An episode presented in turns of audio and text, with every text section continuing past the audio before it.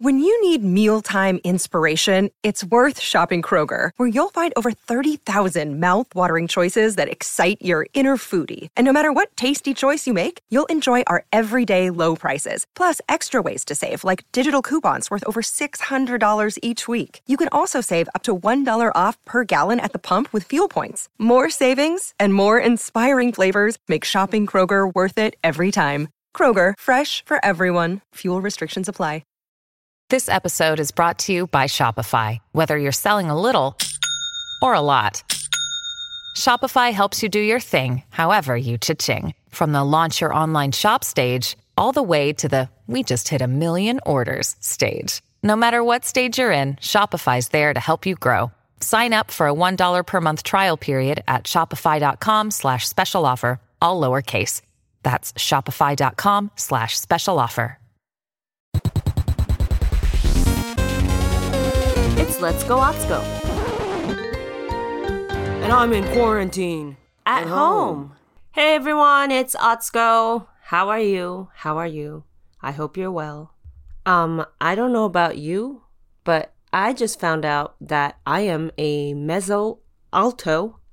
Ha, yeah, that's a singing term.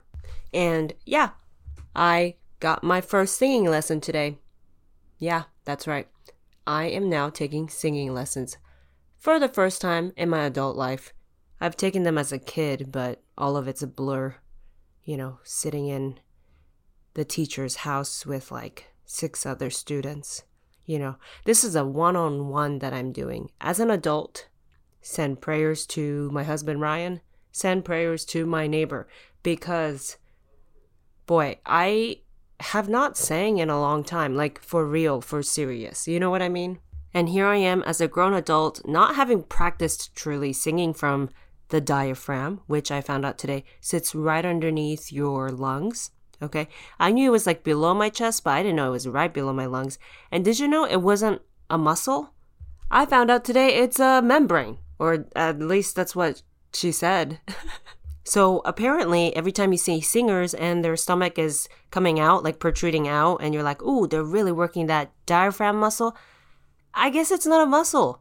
I mean, like you, when you take deep breaths and you're doing correctly, apparently your stomach does expand, but, um, it's not a muscle. I don't know. I'm like learning, I'm like back in school and I'm really excited about it because it feels like I'm learning about the body, I'm learning about my voice, uh, main thing is main question I have is what do you do with your face while you're singing? Like I truly don't know because she's got me singing right, doing scales and trills and all that, like brrr, that kind of stuff. And the whole time she's like, "You look terrified," and I recorded myself during the class and I looked back at the footage. I look terrified. I look like I am surrounded by 12 skunks and I have to walk on eggshells at the same time. I and there I am trying to sing beautifully, but what's the point if I look like I'm scared for my life, you know? and people have said this about dancing, right? Oftentimes with dancing, people are like, okay, cool, I'm dancing, but what do I do with my face?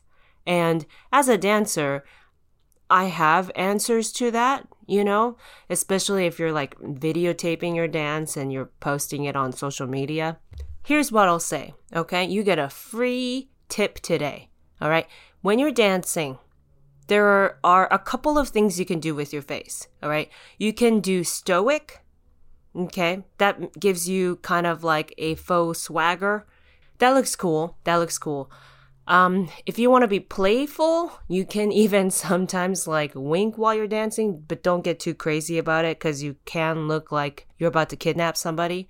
Like, you know, you can look like scary if you wink too much or smile too much, or even worse, desperate. You know, you don't want to look desperate, like smiling, smiling, because I don't know what to do with my face, okay? You know, it's more just like subtle facial gestures right? Let's say that you are doing something cute. Keep the smile like subtle, you know, like a grin. Yeah. I said that there are two things you can do in dancing, and I just gave you a few. But That's what I know. So, once this whole lockdown is over and you have like still a social distance dance party, or let's say you're doing all these dance parties on Zoom, right? And you're dancing along with friends and you get self conscious about your face, remember those tips stoic or do subtle gestures that match the tone of the dance. There, boom, just like that. God, I'm so smart.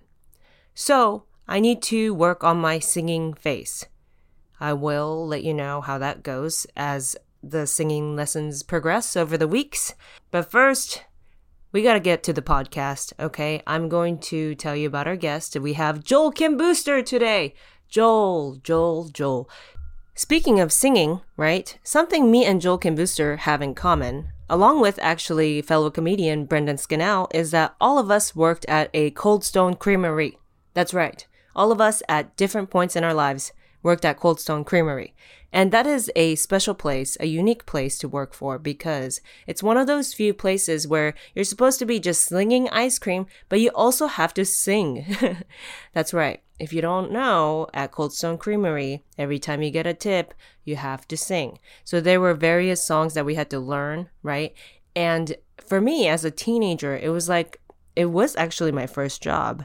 And it was like the only job that I knew of that was food related, where you had an audition. You had to audition to get the job.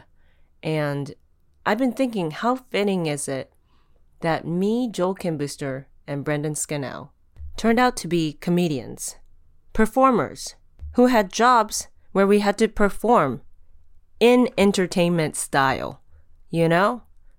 And how crazy is it that out of the three of us, I was the only one who came out of it still unable to sing. I don't know. These are the mysteries in life.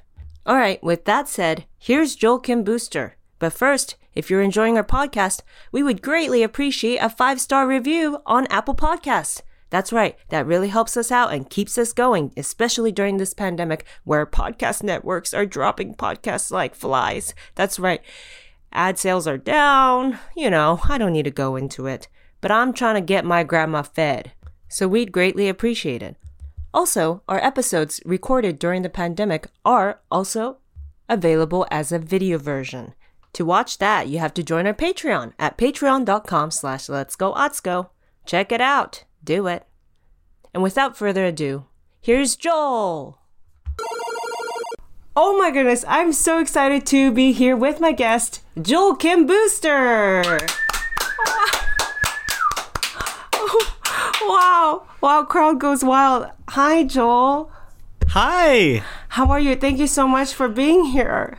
Thank you for having me. I'm so excited. It's been a long time coming. I feel like we've been trying to make this work for truly years, for since childhood. I've been trying to appear on your podcast. Yeah. And I'm so glad that it only took a pandemic to get me here. I know. We've been trying to get you on the live show, especially. I know. I'm so mad that I I haven't. When when we get to do live shows again, Yeah. I am going to do the live show, and I know that in my heart of hearts. Keep a couple of dates open for 2022, okay? I'll, I'll I'll put that in my cal for sure. Um, yeah, so the live show, we just kept missing each other. The stars didn't align, you know? She's busy. Joel's busy. Well, and Atsuko, you're Atsuko, you're pretty busy too. You know what I've been wanting to do is like, oh, even in busyness, be able to like change up my look or something. But here, uh-huh. here I am with the same fucking old bangs. And you went through, you went blonde. I went blonde about six months ago, and while they say blondes have no fun, more fun, I have had less fun, demonstrably, since I became blonde. At least this second go around. Well, is it because it bled into a pandemic?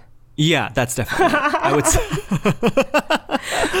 I had about the same amount of fun, and then um, much, much less fun after the pandemic started. Right. So it's like, what's the point of being blonde if we're all locked inside? I know, I know. I'm about to shave it all off though, so I'm about to join that club. Oh, nice. Yeah. For just is this is this for a cause? You never know. Is it a Yeah, uh, I'm donating it to Locks of Love, just about the three inches of hair that I have on my head. Yeah. Um, they're gonna make a, a, a gorgeous two-toned ombre merkin with it, uh, which is gonna be fabulous for someone in the industry use. I can't wait to see who gets to use it. Or I was thinking eyebrows. It could Oh, make yeah. eyebrows. I would use that for myself. I wish I had bushier eyebrows, honestly. Just like some uh, ombre eyebrows. Just just Yeah. fades into blonde. That would be gorgeous. Yeah, we're all changing looks, but again, I, I've been keeping the same. Uh, and speaking of trying to get you on the live show, someone we did have on the live show was Brendan Scannell.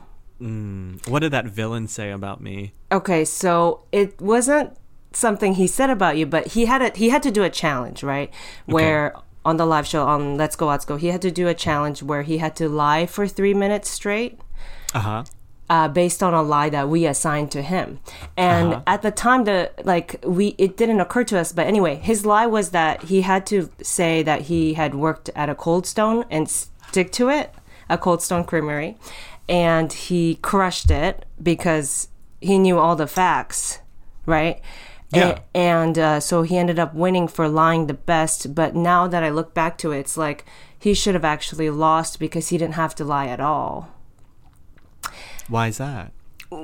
well the whole time he was being like well cold stone creamery you know we sang songs like this and i worked there for this many of years you know and we were like here we were being like oh my god he's he's like seamlessly lying but it's because he was just telling the truth does that He make sense he actually worked there? You didn't know he worked at a cold stone creamery No, because I worked at a Cold Stone Creamery. i know you did and so did i That's crazy. so we should we should get the band back together. One last scoop. one You, me, and Brendan. That's right. One last golden scoop. Yeah. No, so out of the comedy scene, I feel like the three of us were the only ones that I know of that have worked at a Cold Stone Creamery. Yeah, I'm trying to think if there's anybody else that I've met along the way, but not not yet. No. Um, that's so lovely to hear. Did you like working there?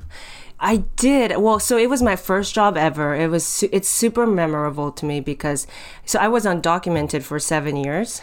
Wow. And then I got my green card, and Cold Stone was the first people to accept me.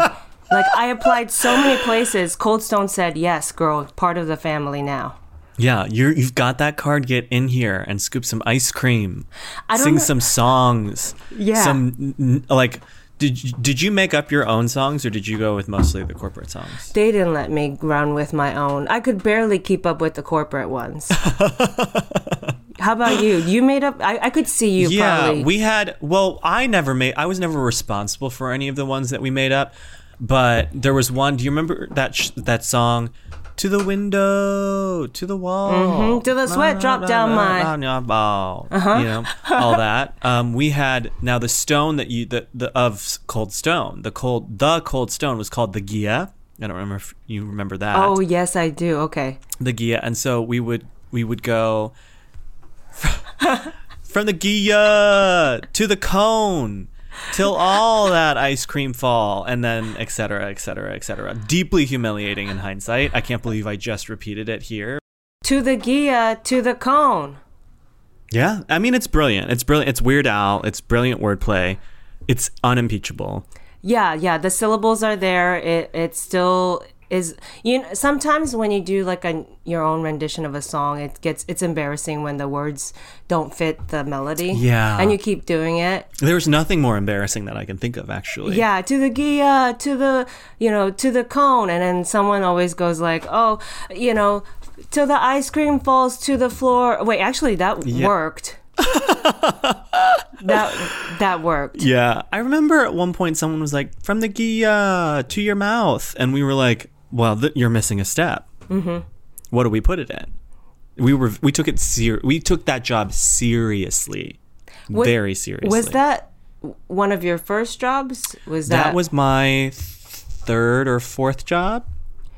Um, I had worked previ- I had just gotten fired from a Dippin' Dots stand in the mall when I got that job. Um, so I went from one ice cream. I went from the ice cream in the future to um, um, that ice you know, ice cream and singing. I couldn't get enough of ice cream. Is this is the problem? Well, it's a perfect transition. You know, you just go. I've already done the future, honey. Yeah. You know, Yeah, whatever you've got, I can handle it because I've been handling the ice cream of the future. Cold Stone Creamer is kind of ice cream of the past because it's like Yeah, it's you very- gotta make it on yeah. your own. You know, Old timey. Oh Mm-hmm. God, I actually am craving Cold Stone right now. Just seeing you do that hand motion of the yeah, mixing on the on the slab. stone. Oh, I was so good at it. I was actually really excellent at that job. I bet you were. Look at those arms. You know, yeah, the forearm strength. you had the arms, you had the lyrics down. I don't know Mm-hmm. if your Cold Stone Creamery made you. It was an audition. It wasn't just. Yep. It wasn't an interview. Mm-hmm. And I wonder if there's something interesting about like us as performers having worked at a Cold Stone Creamery that was so performative. Yeah. Do you remember what you sang? Because they made us sing like a pop song. I did a cheer from cheerleading. wow. Okay. I mean, that's fair. Yeah, I I don't remember what I sang, but you know, they were like, "You're gonna be cheery, you're gonna be performative, you're gonna be encouraging to the customers," and I was like, "Well, I'm a cheerleader," and I and I was at the time, so I just did like a Venice High School cheer, and then Yeah, I can't. I think I sang like a dashboard confessional song or something really embarrassing. dashboard confessional. That's yeah. there aren't many like quick breaths you can take because I feel like they No. hold the notes. Oh no, it wasn't Dashboard. It was that that one song that is actually prominently featured in Love Actually, and was a lot of places. But it was like, if I could, then I would. Yeah. I'd go wherever you would go, way up high, Yeah. or down low. You know, that was a very big song. Right the time that Another yeah. song that you don't get to take many breaths and because the the the notes are so long, you know. We're down low. and Yeah. It's just a, yeah, yeah. Yeah. I wish I I wish I would have thought to turn that into an ice cream song.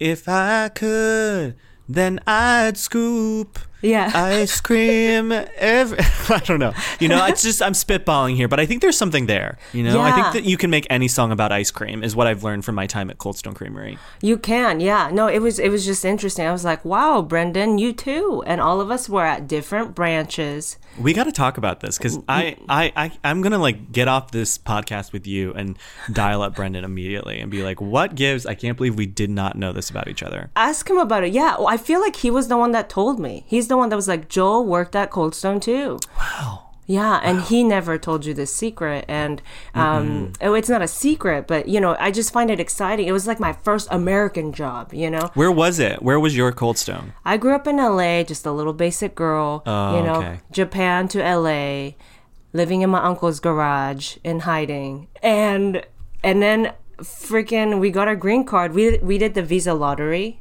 Got it. and our And they didn't even know. They didn't even know you were already here. They Oh. said she's over in Japan. Mm-hmm. And then That's and how we they're did it. We were pretending amazing. we were pretending we were still in Japan, and we would put our names into the lottery. And it was a physical box. They were like, "How are they getting their little piece of slip of paper with their name into the green card lottery box if they're I- already in Japan?" I picture it to be a piece of paper in a box. I don't It know. is. I picture it to be um, Harry Potter and the Goblet of Fire. Ooh, yeah, where it's just like a hat, just Yeah, pointing. just completely random and stupid. it just Um, like wakes up and goes Atsuko in West LA, just like that. exactly. Yeah, yeah. Except they don't know, because if they if it, it Oh, woke up and it said, and if it woke up and it went Atsuko, West LA, they'd be like, wait a minute, Right, right. Ice, West LA. ice would be at my door. yeah. Yeah, and so that's yeah, that's why the the program is so nice, and we need to keep it going. Um, and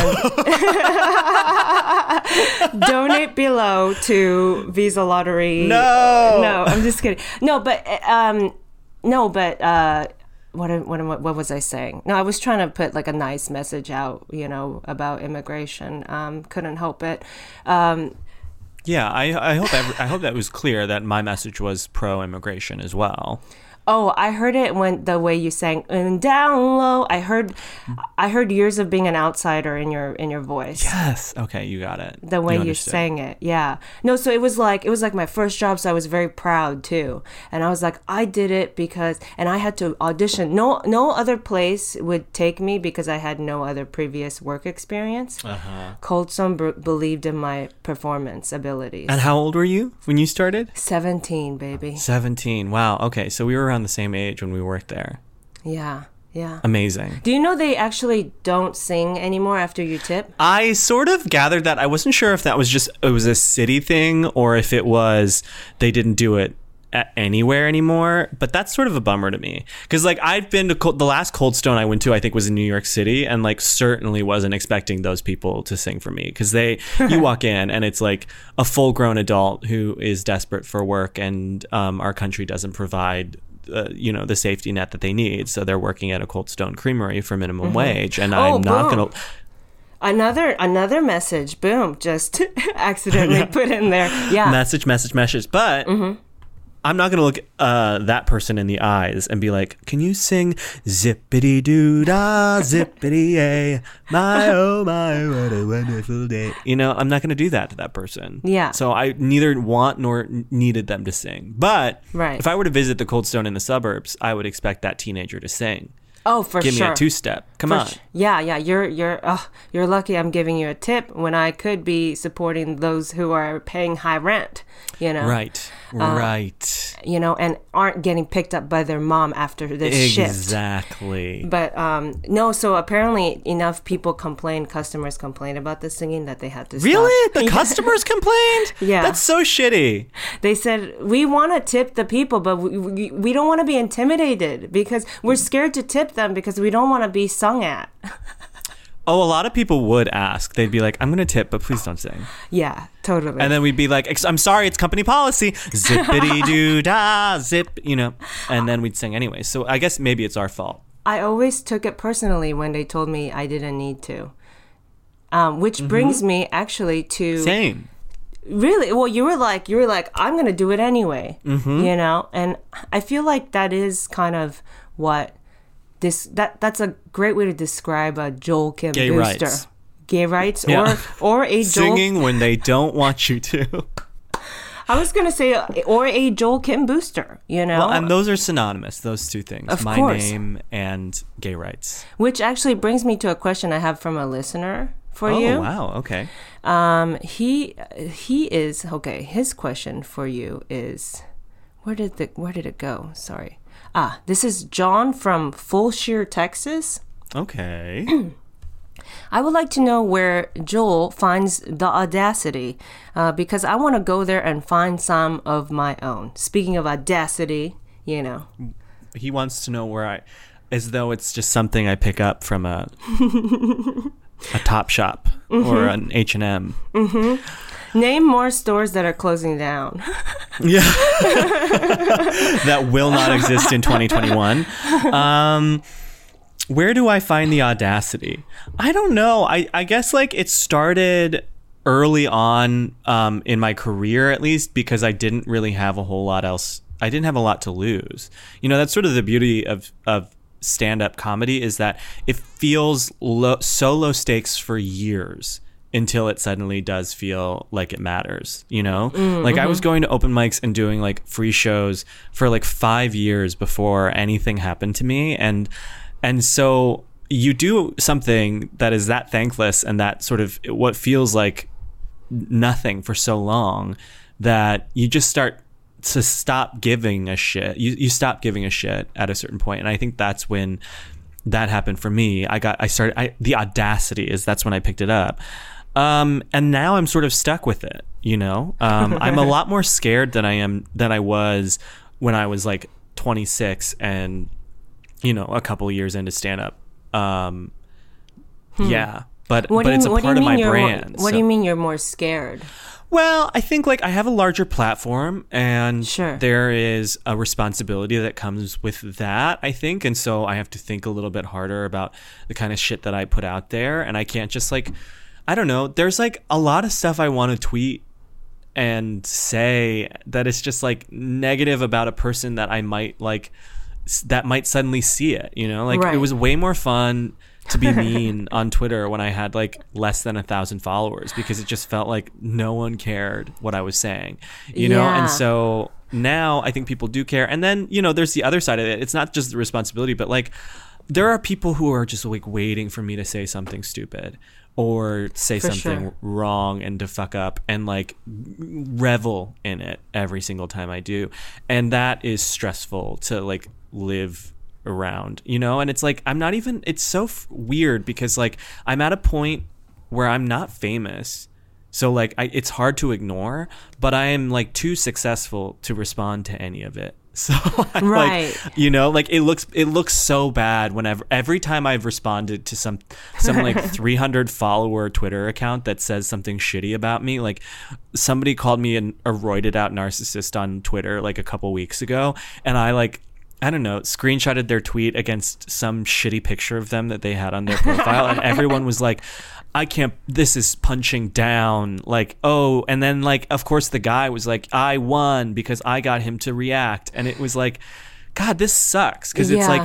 like, before, if someone said something shitty about me, like a couple years ago, I could just like do that kind of shit and like, no, but it, nobody really cared. But now suddenly it's just like, it seems pettier for me to do that. And that's sad for me because I live to be petty. Pettiness is one of my favorite I know. It's like now you have to be petty with like real the people bigger than you, the big, Yeah. the big guys. Well, only. and I think like Alison Roman. Do you know who that is? Are you familiar with this beef? She's like this food blogger person that I had not heard of until recently because she said in an interview she's very very popular amongst like food circles, I guess. uh-huh. Uh, yeah, I'm not. In, I don't know. I'm not part of that. But she talked shit about Chrissy Teigen Mm. in an interview, and then Chrissy Teigen like found out about it, and it like started this like sort of maelstrom of like uh, this feud that was like a huge thing, and Alison Roman had to like issue an apology for saying that she didn't want to ever be like Chrissy Teigen, and all of this stuff. And I think it is like a lesson in like like certainly I'm not at that level of either of these people, but like Sure. Chrissy Teigen basically was like, I accept your apology. I remember what it was like to like reach a point where I couldn't just say whatever I wanted online. Uh-huh. And like thankfully I'm not there yet. Like I can still mostly say whatever I want online, but I do have to modulate like my behavior a little bit and that is frustrating, but I'm very lucky. You So know, where- I'm very where- it's a very good problem to have. No, for sure. It was. In, it's interesting because you said like when you were first starting out, you were like you were caring, and then you got to a point where you didn't have to care anymore. But almost you do have you have to care even more now.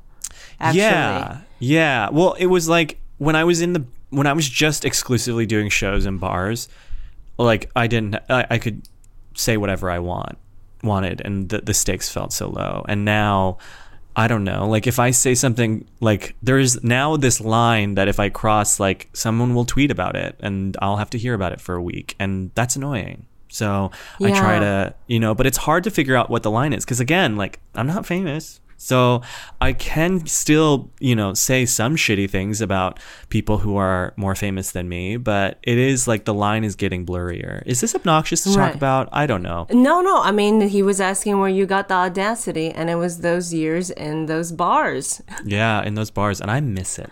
I miss it because my I think I was better back then than I am now. But, like you don't have the videos, the videotapes to prove it, or who knows? Exactly. Well, there's a couple that I've been begging people to take down that are from that time. So maybe go and find those, and you be the judge. Where are you? Where do you feel like most yourself then? Um, still like in those like you know I do a show with Brendan that you've done. Um, you know, like it's it's the lower stake shows. I think like I love to get invited to do a show that's like in North Hollywood in a strip mall bar, and like there's maybe 22 people there, but that makes but the bar still feels full with just 22 people in it, and there's like one little like three by three square stage Mm-hmm. and a mm-hmm. microphone. And then you can just get up there and like shoot the shit. And like nobody nobody in the place has ever seen me or knows or cares if I live or die you know? Like none of them. And so to them it's cuz the thing is is like when when I'm touring and I like do my own shows and it's gotten to it's nice cuz it's like at the point now where most of the audience is there to see me. Mm-hmm, and that's cool. But it's also like I don't know. They they they come in liking me. You, and so Right, right. there's less work to do up top, I I think. And doing a bar show in North Hollywood on a Tuesday night at 10 p.m. to 22 people You who do not know you, Yeah. you really do like it really does put that fear of God back into you where you're like, okay, none of these people give a shit about you. None of them care like if the like if the host brings you up with credits, which is embarrassing, like nobody it's like, okay, so what? Nobody cares. Nobody's seen any of this the shit they're talking about. And so it is it's like the closest thing you can get to feeling like you're like one year in still and like trying new jokes and trying you know Yeah, and, you're just and like- maybe you know feeling that silence a little bit more acutely i mean i never bomb but uh if you did, when i do if i when you did when you do, you are like, thank God I did this. Thank God I came on this three by three, you know, wood paneling stage. Exactly. You know, with the stains on the wall, which we, you know, which um, talking about giving a dog a blowjob you know just like the good old days yeah, and all of us being like, is this mic on? Literally, is it? Yeah. You know, and yeah, and people like, and then seeing like the stage is by the door to the bar and people walk in see that there's comedy going on and immediately leave Totally. or like come in in the middle of the show and are like i'm i don't care i'm gonna try and ignore that the fact that the show is happening as much as possible You I have to because it never happens in like a place where you can you, you make reservations. You know what I mean? You can't be like I reserved a seat and I didn't want this comedy show. No, girl. No. No. One time I did a show at the University of Seattle, um, and it was in the corner of a Chili's, Mm-hmm. and it was during the second Democratic presidential debate. Um, you were fighting against a Bernie lot. between Bernie and Hillary, and then there was a sports game that was going on, and the Chili's wouldn't turn off any of the TVs, so I had to sit and perform or stand and perform for roughly 14 students that came to the show Mm-hmm. in the Chili's, fighting against a sports game and the debate, and it was um, And amazing. who who won, Joel? Who won that night? Um, I would say Bernie won that night.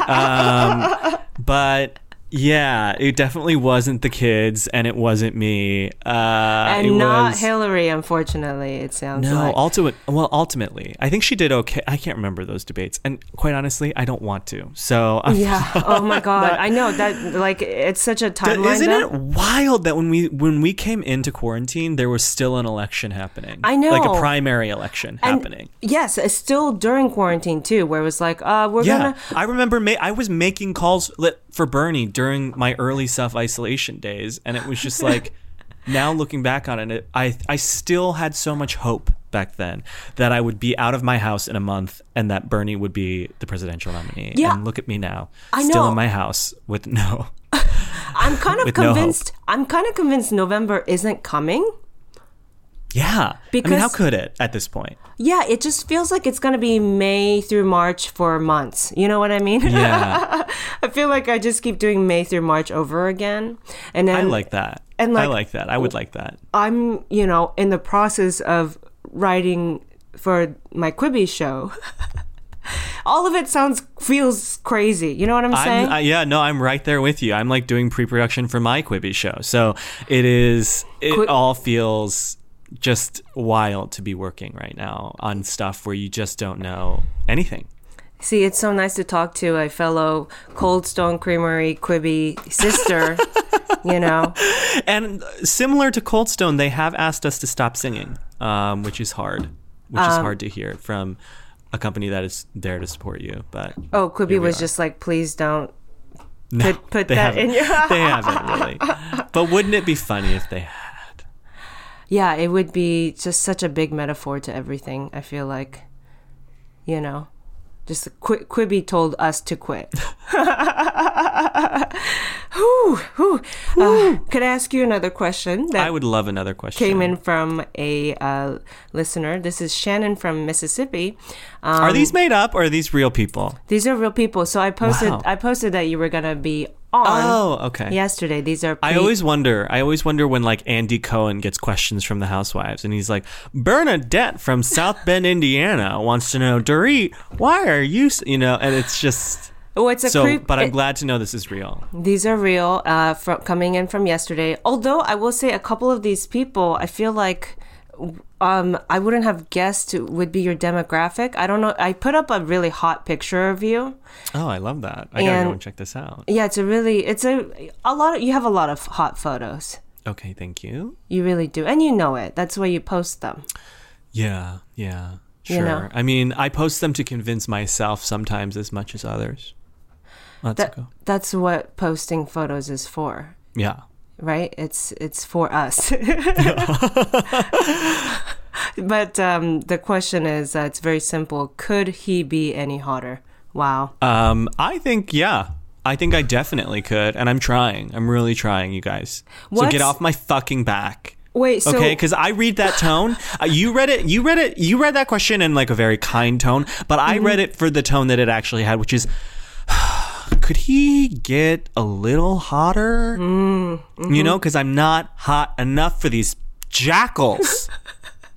Joel, so I'm trying every day. what's I'm trying. what's the even hotter version of you right now? So is it I like think it's about. I think it's about five or six more pounds of muscle and about two or three percentage f- points Uh-huh. Less less, of body fat. Yeah, uh huh? Okay, okay. I'm So- not at. I'm not at my like pinnacle yet. I haven't reached the final form, so but I'm getting there. It's about muscle over fat. It's not even like I want cheekbones like this. I want injections. No. no, it's all about body composition for me right now in core Got it. Okay. and and maintaining it yeah, yeah, because that's yeah. the toughest part. Well, yeah, because you know you want to come out of this looking hot.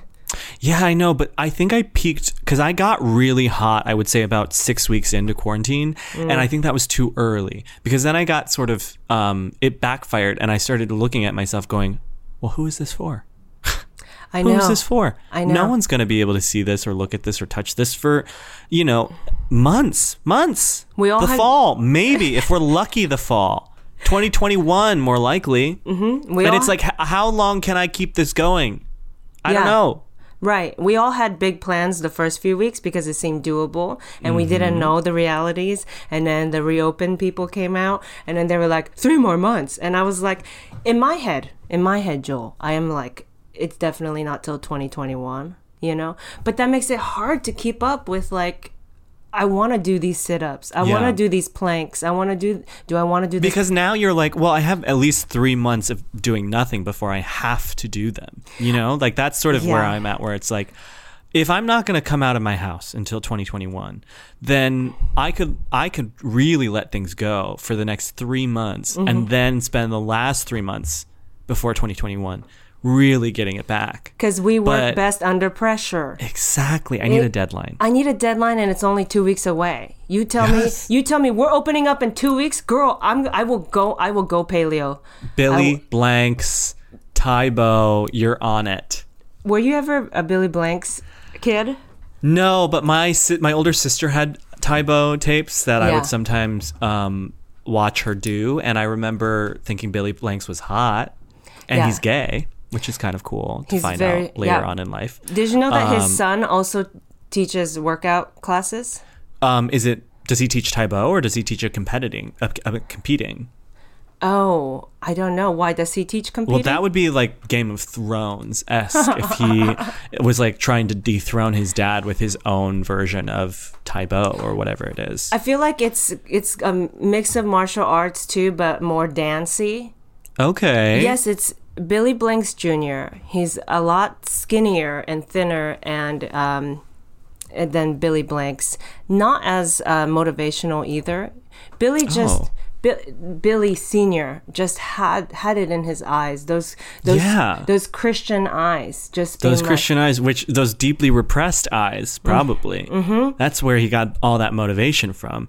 Billy Blanks Jr. growing up in a world where he's got, you know, the world handed to him. Yeah, he didn't the- have to work for it. So. The only pressure was just like, you know, well, people will know me as his son, and I'm also doing workout videos, but that was his choice. Nobody, Yeah. nobody told him to also get in the same field of work. Exactly. You know? there's so many other ways. Yeah, but it's like I guess he already has his contacts, his dad's contacts for you know for like VHS like mm-hmm, releases and mm-hmm, stuff. Mm-hmm. So it's very interesting. It's Billy Blanks Jr. and his like white wife who do it together. Yeah. Beautiful. I love that you know that. Yeah, I feel like I saw it on Shark Tank once. I I, Oh. I think he's oh. on Shark Tank. So he goes, "Hey guys," or "Hey sharks." That's how it starts. Hey sharks, you know. Oh, I- I'm familiar with Shark Tank. I've seen so many of those episodes. Yeah, so he goes like, "I I have this workout plan, blah blah blah blah," and they go, "What's your name, son?" And then he reveals it. He goes, "Billy Blanks Jr.," and they're like, "Your dad is Billy Blanks, and you're coming to us for money? What happened there?" And so I guess like there's this whole family drama. Wow. No, it really is Game of Thrones. Wow. I'm going to write a play based on the Banks family, Blanks family. I would love to see that. Yeah, Blank's family. Yeah, because we grew up on him. You know, so when I was a kid, I was like very Christian too. Mhm. Same. Yeah, Uh, well, because family, and I feel like you know, for churches, like churches get immigrants so fast. You know, you first come here, you need friends, and they're just Well, like, it's like a very like it's like a part of Jesus's platform right. is to welcome the immigrants, and most a lot of churches don't get that. For sure, for sure. But at the But time, it seems yeah. it was a church of immigrants, so they were just like, yes, Oh. we do, we do the free food, we do the free outings. You can play basketball, you know, after lunch, you know. And uh, so I was in, I was sold. Um, but yeah, at that time, Billy Blanks was a big part of my life. I guess like your your sister, you know. I love to hear that. Are your parents are your parents still uh, like equally religious? I would imagine Yeah. Oh yeah. If not more so. More so Yeah, for sure. because they need more to believe in as they age, or Uh, yeah. I mean, I don't know. I, yeah, it's it is probably has a lot to do with their being closer to sort of, you know, they're in their seventies, so it is like they're nearing that time when they're thinking about the end, and so maybe that's probably what spurred or uh, spurred some of it. I don't know, but my mom definitely has gotten way more religious um, as she's gotten older, for sure. Wow, yeah. And have you seen them at all during this? Yeah. Oh, quarantine? not during pandemic. No, no, no, no. No, no, no, no, no. My mom gets pneumonia like twice a year without being exposed Oh, to God. someone who's been on a plane. So, yeah, I'm staying away until there's a vaccine for sure. Yeah, wow. She gets sick that much. Mm-hmm. I mean, I would. We have that in common. We're not even genetically related, but we both get sick that much. wow. I mean, that would make me a believer. I would. I would be a believer too. You know what I mean? But wait. So, are you quarantined in LA? Yeah. Okay. Yeah. LA. L- LA, baby. I think it's the place to be. I think like if you're gonna have to do this, it's the place to be. I would. I mean, I used to. I lived in New York for almost six years, and whew, boy, am I glad I'm not there. Really glad I'm not there. Yeah, at least we get like the rays of sunshine. I mean, people Yeah, go on a walk. I have a, I have a little bit of an outdoor space, which just doesn't exist in New York. It's Mm-hmm. it's nice. if you wanted to, you could still drive by the sign, the Hollywood Yeah. sign. Oh, which I do every day, like Yeah. clockwork. I can't get enough of the stuff. You're just like, I just love to see it. That's why I came here, Hollywood, baby. baby, wait till you, see me five to six more pounds of weight muscle, and what was it? how how much less fat? Two to three percent less fat. Yeah. I, was- I don't know that stuff. It's all made up. Yeah, I, I used- mean, look. I used to be more into fitness. I teach actually like an online dance fitness class. oh yeah, I know. But um you don't it's i don't need to be like a muscle versus fat to do that you know what i'm saying No, I yeah, feel like it's a just very, about like- overall overall health. overall health. But like I'm very control oriented, and the whole the like that's like the whole reason I started this journey, this fitness journey. It was just because I I it's you know as less and less became controllable in my professional life, I think like I really gravitated towards things in my personal life that were controllable, and that is like why I count calories like a crazy person, and yeah. you know yeah. go to the gym and you know it's like very it's not it's not even really like image i i uh, i, I, I i'm never like oh i want to look x way. I just want to i i always make it very like tangible. Like I want to be able to add five pounds to my bench by Right. next month or something like that. Because then, because I have such weird body dysmorphia that I never believe that I look better, anyways. Mm. But like that weight, like the amount of weight I can move, like that is fact. That is not like it's Right. not angles, it's not lighting, it's not like I can't like see my body in a weird angle and like suddenly lose that. It's like nope, this is fact. I can lift this amount of of weight with my legs or my chest or whatever. And so that's like very important for me to like hold on to. And if I lose that, then I don't know. I don't know what would happen. I would go crazy. Well, I just hope that you don't get to a point where you can lift so much weight that you can't even add any more. And uh, well, I, I because I I want don't you think to, I'm in danger of that. I just want you to be able to keep seeing the the progress. You know, if that's how you like to do it, is like act, literal being able to measure. Like, oh, okay, I have improved. You know, that would be so cool. To if you were like, that. if you're like, oh well, I have no more five pounders laying around. I have to Yeah. order more. Yeah. well, from- yeah. My gym would. I don't do that. Mexico, okay. I'm not the one who's ordering the weight. Okay. your gym orders God, do some research. your gym orders the weight and lets you uh, what it like a rent a weight rent rent five pounds. No, it's like a it's like a gym. You can just they're all the weights are around. Have you never seen? your home personal gym. Oh, okay. Well, that that's like a whole that we've already reached the point where I You don't have maxed enough- out. Yeah. Yeah, No, yeah, no, no. yeah. There's not enough. Yeah, there was never going to be enough. Well, I didn't home. understand what you were saying, Joel, because you No, were I talking was saying about like a, before when I was at the gym. Atsuko, don't try and put this on me. Don't try and You turn were- it around and put it on me.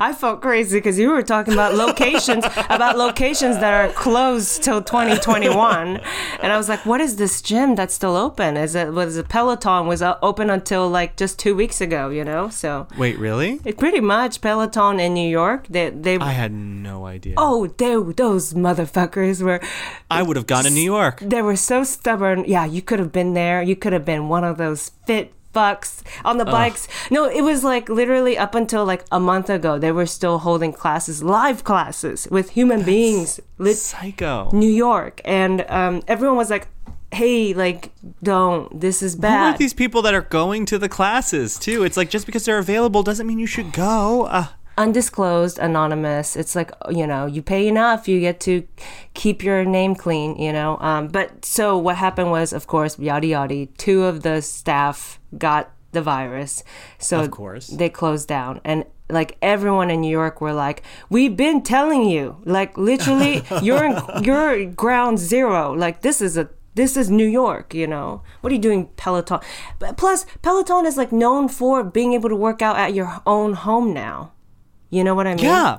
That's I didn't even know Peloton had live class. I get, I mean, I guess I knew that they filmed some of those live classes, but yeah, the whole point of Peloton is so that your husband can buy it for you, so you can work out throughout the year, and then on Christmas the next year you look tight as hell, and you can set, show him a video of your journey, your fitness journey. Yes, and then in That's the whole point. And then in March, maybe you you let him touch your titty. You know? Yeah, maybe if he's lucky. If he's if he if he buys you another like I a- know a lot of people with Peloton bikes now, and they love them.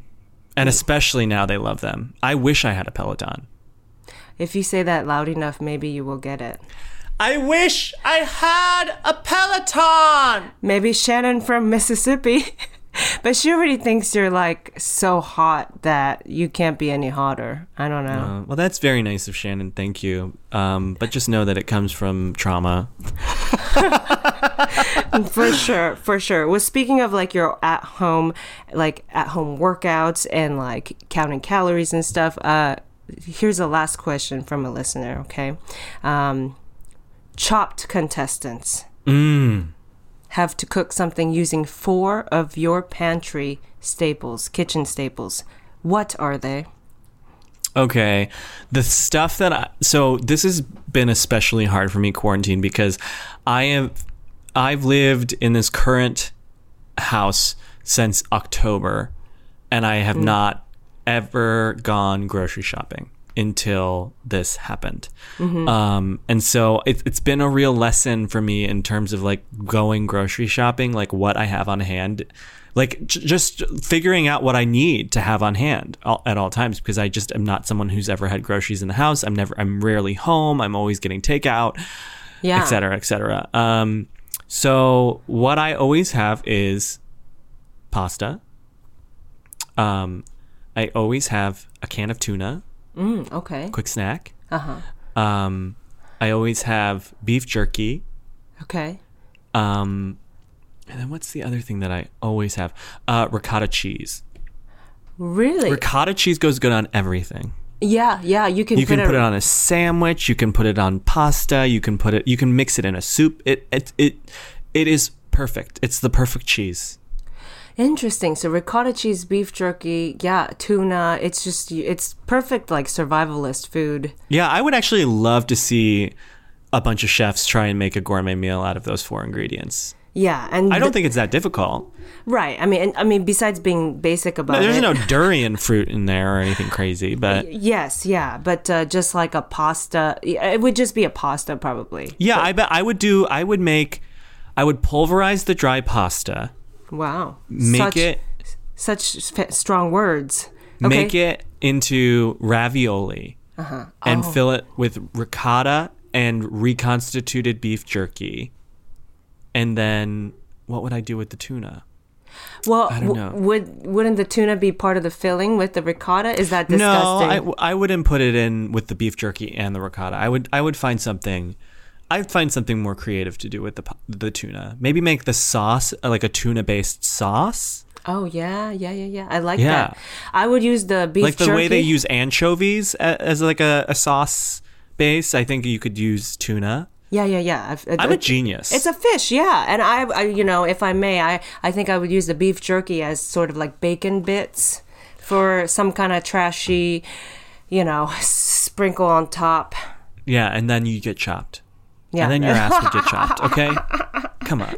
I know you're right. Uh, You know, it was a question for you. I uh, have gotten really. This is what something that I have done is I I got some ramen Mm-hmm. packets before, um, and I've been rehydrating beef jerky and then adding it to my ramen meal, which Oh. is a delight.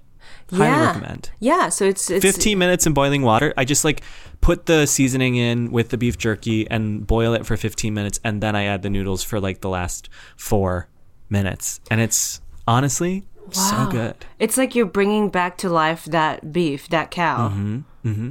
I didn't know that was possible. I thought it was like a, an irreversible process. That, you know what? I thought to myself, there's got to be a way. There's got to be a way. And I and I put it in the boiling water and I think I'm the first person to ever do it. Yeah, I think I've- I discovered it. I've never heard of rehydrating. I mean, you're either really trying to save that cash, or I mean, I feel like you like doing. Do you like doing like crafty things like that? No, no, no, no, no. Okay, okay. No, to be honest, to be perfectly frank, I saw it on an episode of Chopped.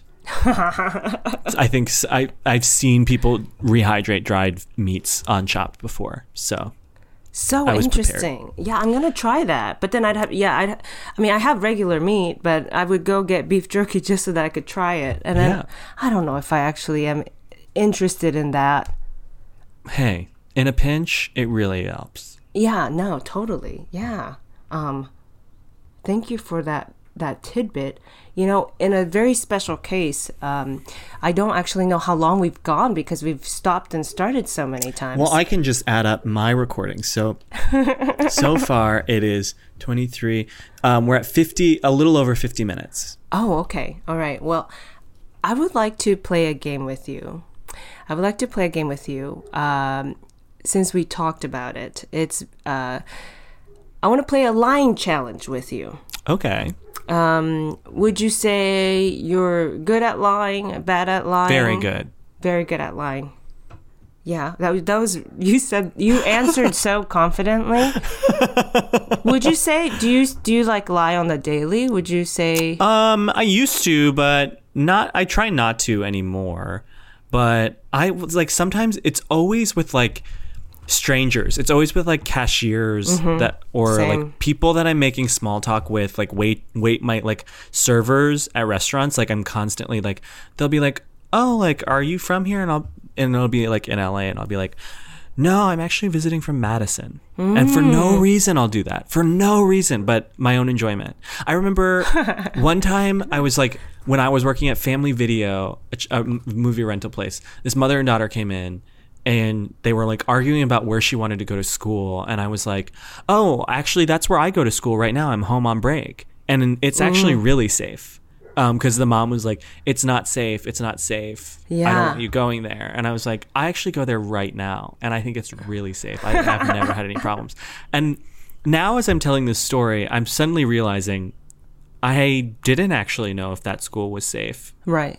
Right. and And, maybe the mom sent her daughter to that school based on my recommendation, which was Be- a lie. because of a guy at the family video store. Yeah. I mean, I guess if she's taking my advice, then But I mean, you you probably sounded so confident, you know, and you went there, so you firsthand know that it's safe. I used to get in trouble because I would give tours at my college, and if I would forget a fact, I would um, make it up constantly. so convincing. Make up years. I remember one time I made up a year for when a building was established, and one of the kids on the tour was like, Hasn't this school only been around since 1805? And I said it was like in the 1700s or something like you were like, I was "Shut like, up! Who's giving the up!" tour?" It was like, You're- I know what I'm talking about. They don't just let anybody do these. You were like, "They've since reprinted those brochures that you read. Those were old. There's an updated. It's 1700s, bitch." And he probably, maybe he got in. He knew the facts of the no, school. I made sure he didn't. yeah, I made sure Yeah, he didn't. fucking nerd. Yeah. for knowing just uh, who who knows the year of the buildings you know and oh this was it was this Millikin University Uh huh. It was. Hmm. And that's where you did theater Uh huh. that's where you did did you do high school theater or no Oh yeah, yeah. you did high school theater too i i found theater too late too late it was this the last semester of senior year hey Atsuko, yeah it's never too late. i thought you It's were gonna say late. i thought you were gonna say i've I- my um, i've frozen again No, no, no. I'm here to tell you, babe, it is never too late to get into theater. It is never i know too late. But it's like there's, you know, it's not like I did really well in colleges, you know, like I, I dropped out of the school that I went to. So within like a year, Mm-hmm. Good. you know, yeah, I, I agree. Um, but I wish I had like theater group, you know, and I mean, there is a, at a certain point, Joel, that it is too late because I can't be joining a community theater now. Yes, you can. Yes, you can. And then you can write a pilot about it. Well, then I would just be stealing your idea. Like, I'm assuming you have a pilot about this. No, No? I don't. Okay, you're But if you want help writing yours, I will. I would love to do that. But you have to join the community theater first. I don't and think- really get a handle on those characters. These those kooky characters that make up this community theater. For sure. I just would be like I just don't think I've struggled enough by now, you know, to to because I've I love community theater. I went to a Glendale production of um, I took my mom and grandma to see the Glendale community production of um, West Side Story. Oh, love. And one of the sharks where like one of the sharks was like 20 years older than the other sharks. You know what I mean? Like it visibly, visibly That's why you love. That's why you love community theater, though. It's the way to go. You gotta. I know, and Maria was Armenian, and it was like, and uh, you know, it was of course, naturally. naturally, and it was cool because there, there was it was so sincere, you know, it's so genuine that the tickets were affordable. We all- we loved everything about it, you know, but. What I'm saying is, I wouldn't be the one that gets to tell that story. It's the shark. It's the guy who played the shark who is 55. Mm. You know, Yeah. when his his other castmates are 20. I don't know. I still think you could tell that story. I Okay. think you could be. Wait, wait until you're 55 to do it. Maybe. You were, I heard somewhere you were Seymour, weren't you? Mm-hmm. Yeah. It was my senior year of high school. that's a big role to get. Congrats. I mean, Thank you. I, it was a dream, and I've never played a better role since. Still looking, still looking to scratch that itch. Don't think I ever will. Set the bar too high. yeah. I 17 mean, years old. 17 years old, you get to be Seymour, the best songs, the best solos. I mean, it's your story. Mm. You know, I mean, some would say it's like the plant, Audrey II, but you go through the arc. It's Seymour's story. It's Seymour's, sto- Seymour's story. I, I, I did a cabaret. That was that was my one musical experience. Wow, that's a, that's a good one though. I showed up ready to play. Um, Sally know, Bowles. Sal- of course, with come on. Yeah, you look at that. I Yeah. walked in. I was like, I, I- to the audition. I said, "Hi, I'm here to you know for for I'm playing. I'm gonna play Sally Bowles. I would love to play Sally Bowles." And they laughed. They, I said, "Why?" They said, "Oh, girl, that's been cast. Sally Bowles has been cast. Oh, Uh, that was offer only. They gave it to a girl who's been in theater every year, and it was like her senior year. who cares? Who cares? Same haircut, you know. Give you a shot. Give Atsuko a shot. I played Yen. Do you remember Yen from Cabaret? Uh, can't say as I do. Yeah, it's because I feel like they really just added her in. I was it was she was an ensemble, but I had a name, that kind of ensemble character. Oh, yeah, yeah, yeah. Yeah, I was a cabaret dancer uh, that had yen, Japanese money, in my bosoms, and I would come out like this. And I mean, I don't know how I. I don't know if I like that. at the time, I said I'll take whatever I can get, and um, That's fair. Yeah, yeah, and it, you know, whatever. It, was Third Reich. It, it, I think they were like, well, we we can have a Japanese cabaret dancer. It makes sense, you know, because it happened during World War II. Oh, yeah, for sure. German. Anyway, how did I go into all of that? It's because I wanted to talk about theater experience and how great you are at lying. You said you're great at it. So in this challenge, in this challenge, um, I'm gonna have you lie to me for a minute straight. Okay. But within your storytelling, I would like to tell. I would like for you to tell me something that is true Okay. and at the end I will guess which one of the entire thing was true. Okay, and there's no prompt. It can be just. It's just a story. Just a story, yeah, just a story. Um, and I have the time going and go. So I just had to go to the pharmacy uh, to pick up a prescription for my eyes, and um, as I was getting out of my car to walk into the pharmacy in the parking garage, a man in a BMW um, truly tapped me, um, hit me with his car. He hit me with his car, which was sort of um, insane. It wasn't like hard, obviously. I'm still here, but he he tapped me in such a way, and then the look in his eyes was so outrageous because he he sort of rolled down his window and he was like laughing. Oh, Like he was not like he was like, "Ha, uh, you okay?" And I was like, "Am I okay?" And I have never reacted. I'm like usually that person who can't doesn't have anything snappy to say uh, to somebody, but I I smacked the hood of his car um, so hard that it actually hurt my hand. Wow. Um, worse than anything else. And um, it, 10 he seconds. got he he almost got out of his car, but I ran into the Walgreens. Uh-huh. Um, ran, and I didn't even look back before Yeah. to see if he was following me. But I've never hit another person's car like that um, in a moment of anger, and it was truly exhilarating and scary because I thought he was going to kill me. wow, wow. And that is time. That is time. That was Joel's story about going into Walgreens and how he's never hit another person's car as hard like that in your life. I would say that um,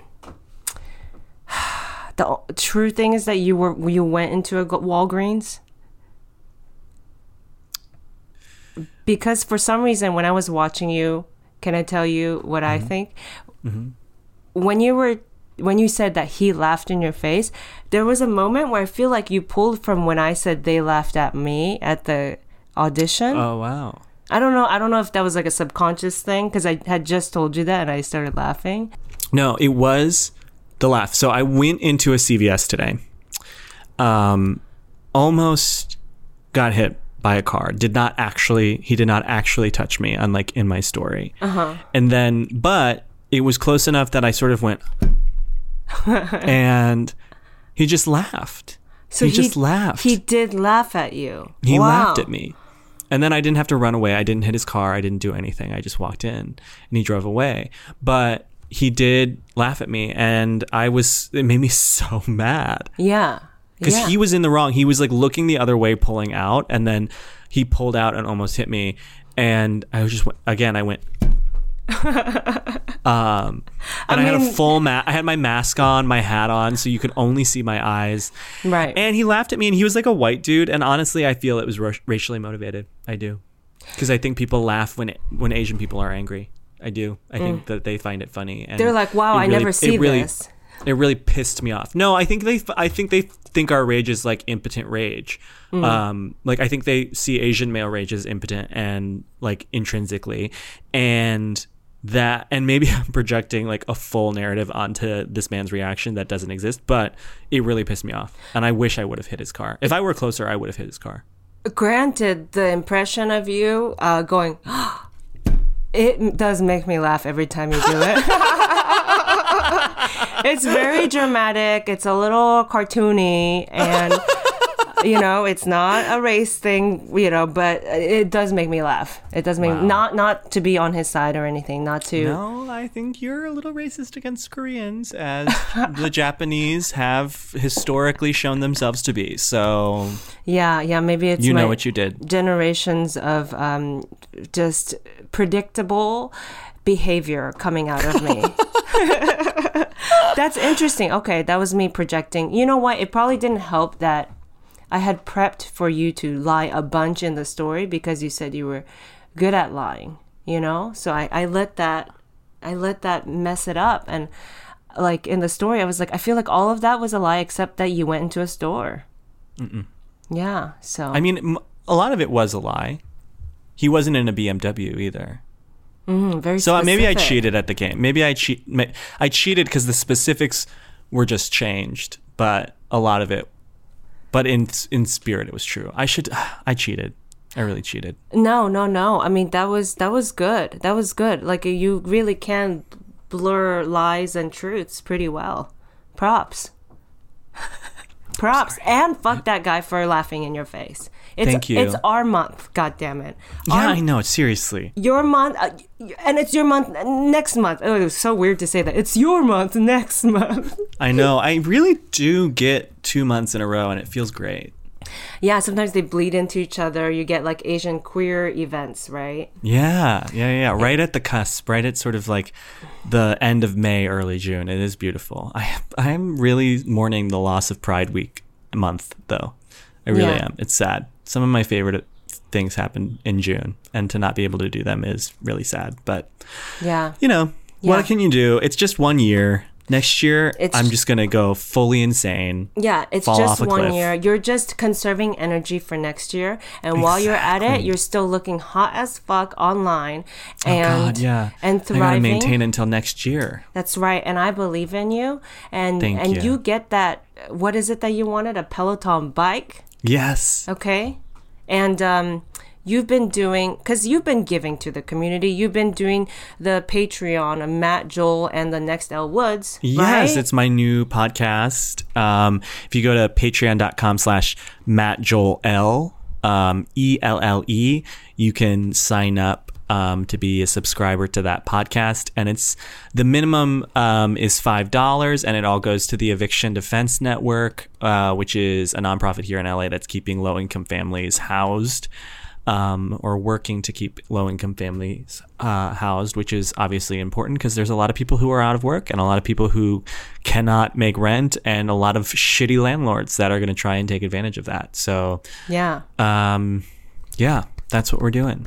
All the while, I should I should say the premise of the podcast is we are recapping uh, Legally Blonde, the musical, The Search for the Next Elle Woods, which is a 2008 reality show that ran for eight episodes that is that are available on YouTube. So it's pretty niche in every way, every way imaginable. You keep saying fun. that. You keep saying that, but I feel like the audience is bigger than you think. Oh yeah, I mean we're really finding the freaks the, the- who are who who who who demand it. It aired on MTV, is that right? Yeah, back in 2008. Back in 2008 and yeah, just like it I feel like a lot of people missed it. I mean, it was only 8 episodes. episodes. Yeah, and and it was a failure as a show, I think, ultimately, but um, fun to talk about.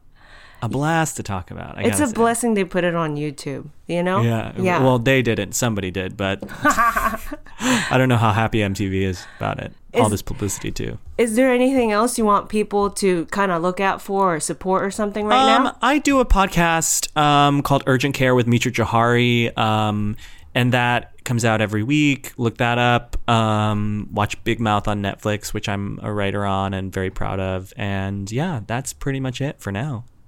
Gorgeous. Joel, you. you've been amazing. Thank you so much for being on. And that's been our show. Oh my god! Bye.